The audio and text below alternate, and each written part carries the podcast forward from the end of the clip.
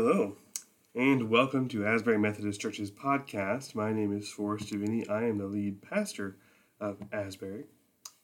We hope this podcast will enrich your walk with Christ, increase your knowledge of the Bible, and it will be hopefully entertaining as we go along. Now, I should say we're back. We, I took a I took a hiatus here for a couple of weeks while I was recovering from Bell's palsy. I just figured it's one less thing to spend my time on. Uh, and in the interest of trying to recover and trying to rest, I just I kind of took this off my plate for a little bit. Um, and just, of course, you know, I, I, recovered from Bell's palsy and then immediately came down with a cold. So if you hear me sniffing a little bit or if I sound a little congested, uh, that's why. Um, it's not too bad, so I figure I can, I can go ahead and do this. Um, we have spent the last two weeks reading through. Uh, it's a reading plan called The Good Life, and it focuses on two of the three books of wisdom literature in the Bible. Uh, the, the three books are Proverbs, Ecclesiastes, and Job, and we just looked at Proverbs and Ecclesiastes. And the reason I think that that uh, Job was left out of that reading plan is that you know, Job really des- deserves and requires uh, its own focus. It's so dense and so rich. And I've, I've preached on Job before in the past. Um, I mean, I've preached on all these in the past, but um, Proverbs and Ecclesiastes are so interesting to me. Maybe they're interesting to you, but uh, I, I have a philosophy degree and I'm still interested in philosophy. And, um, you know, one of the things that I think Christians really need to reclaim is the wisdom of the Bible. Because um, what, what happened, not necessarily in the early church, but um, kind of like in the uh, not but not only in the Middle Ages, but sort of in the couple of centuries leading up to the Middle Ages, is that um, the the church and in particular the clergy and and this weirdly this happened more in the western side of the church than the eastern side of the church, um, but it, the church really became enamored with Greek philosophy and so that's why it's kind of weird that it happened more on the western side than the eastern side. And, and if you want my guess as to why that is, um, I, I, suspect it's just because um, when you when you look at the Eastern Church, I, think because they were sort of immersed in all of that, they were immersed in that culture they, they sort of maintained a firmer grasp on a biblical worldview than the Western Church did. Um, and that was true in the Middle Ages, but it, it has especially been true since then because for most of its history, the Eastern Church has not been the majority religion where they live.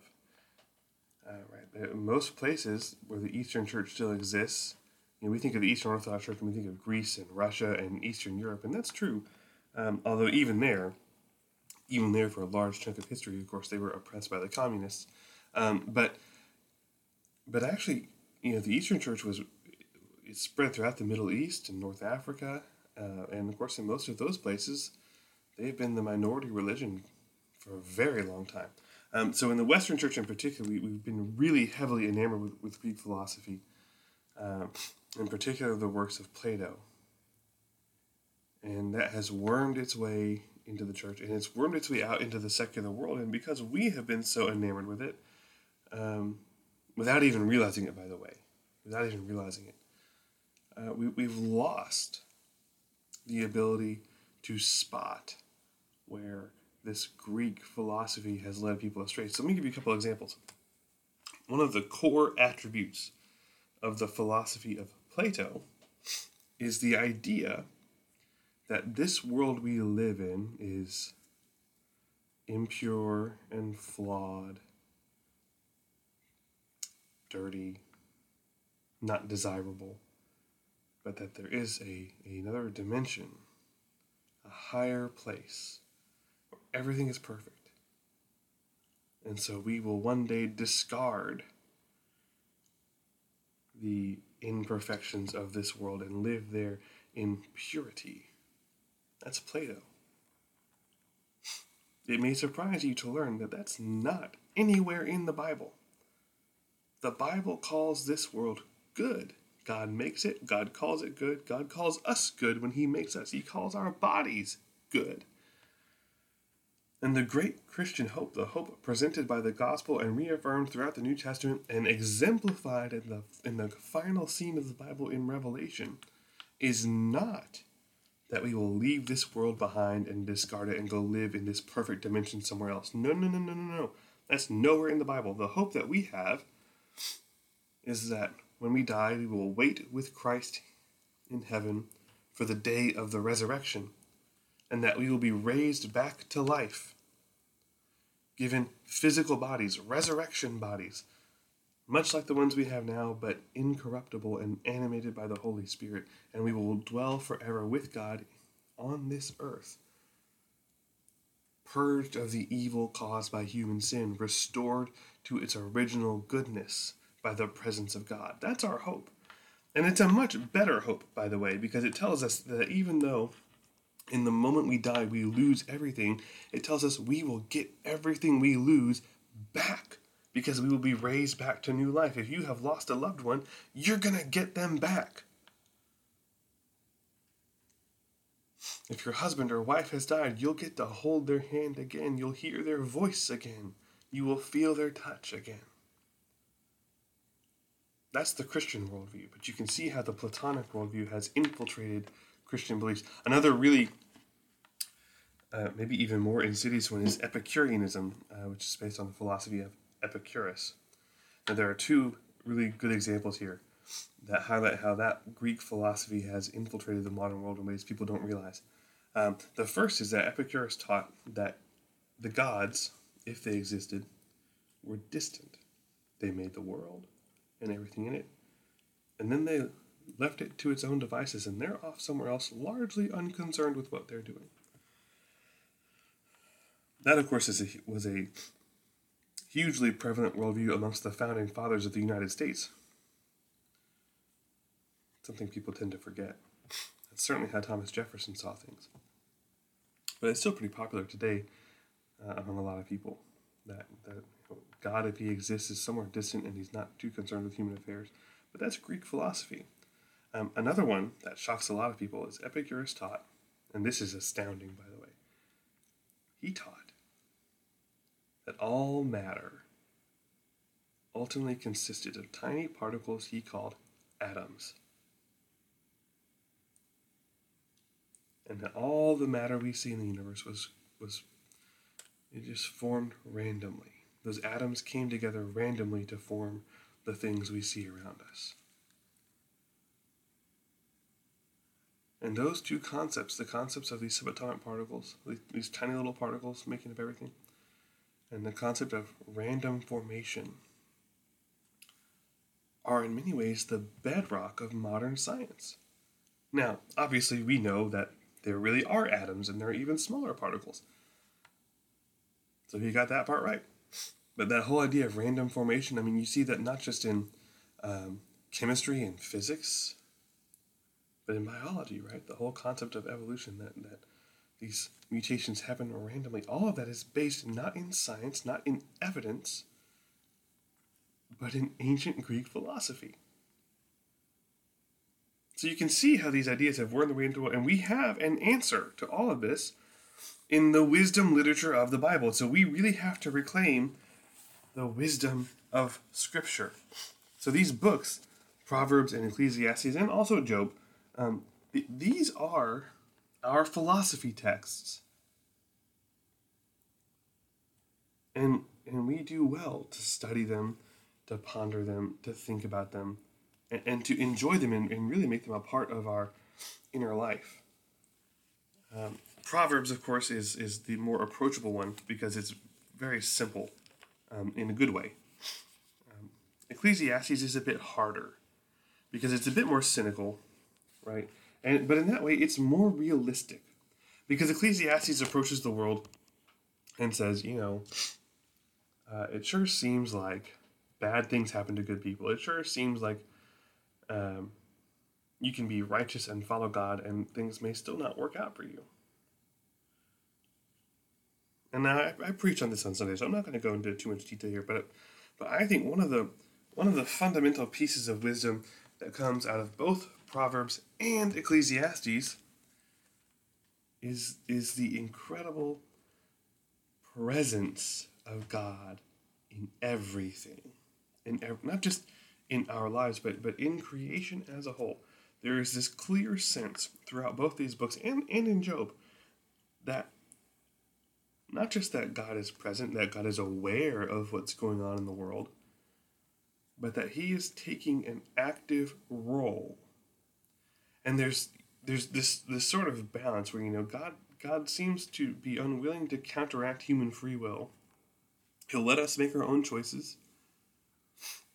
He will he will let us make mistakes. He will let us go astray. He will let us be destructive. Mm, and yet somehow he's also at work in the world. He is working to bring about his purposes. And, and so I, I kind of liken this to, you know, if you have a small child, they they can make lots of bad choices really fast, right? I mean, and, and you can watch them making these really dumb choices. Um, but part of good parenting is letting them make dumb choices, right? let, letting them uh, actually ex- and, and letting them experience the consequence of their dumb choices, right? Um, sometimes it's really mild and sometimes it's not, but but I think most parents, especially you know, most good parents, recognize that you know you, you have to let your kids make mistakes. Um, most most parents will recognize, especially as your kids get older, you know, when they get into their teen years and even young adult years, that you can't you cannot make decisions for them. They have to make their own decisions. And you can still be there to guide them and correct them and support them and love them. And and you can hope you can hope that when they begin to see the foolishness of their ways, they will turn back to your wisdom as the parent and come back and let you guide them. And, and to, but you're still present in their life, right? You're still there to help them you may still be working to kind of keep them okay behind the scenes. That's that's a lot like what God is doing in the world, right? Our free will is important to God. God likes God likes to have us make our own decisions. God likes to let us do things our own way. And he doesn't like to compel people. And yet, God is at work in the world, working towards His purposes, working to achieve His goals. But what He wants, what He wants is willing human partners in those goals.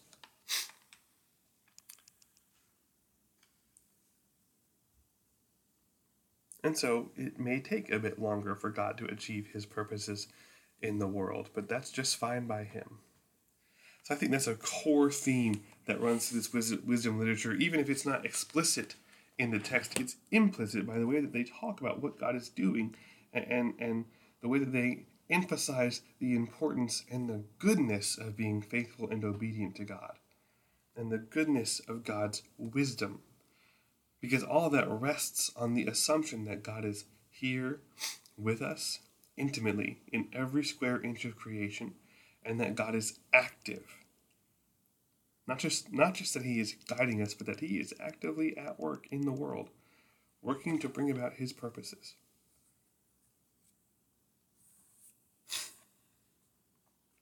So Ecclesiastes is a bit more cynical. It recognizes that there's there's difficulty in life, in that even if you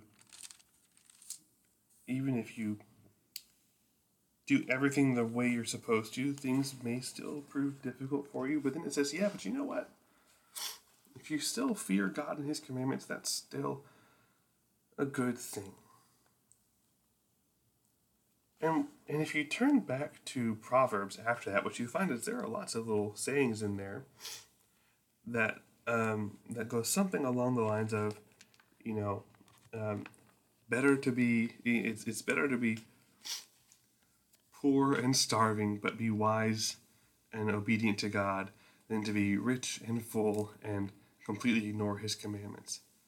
Um, and so there is a recognition throughout this text, throughout both these books, that um, being obedient to God and being faithful, these are not guarantees of what most people consider to be a high quality of life. And so it calls us to question what a high quality of life actually is. And so I'm going to leave you with that. I'm going to leave you with that question. What is a high quality of life? What does it actually look like? Because it does not look like what the world says it looks like. We Christians have to have a different understanding of what a good life is. Back next week with another podcast. Until then, God bless.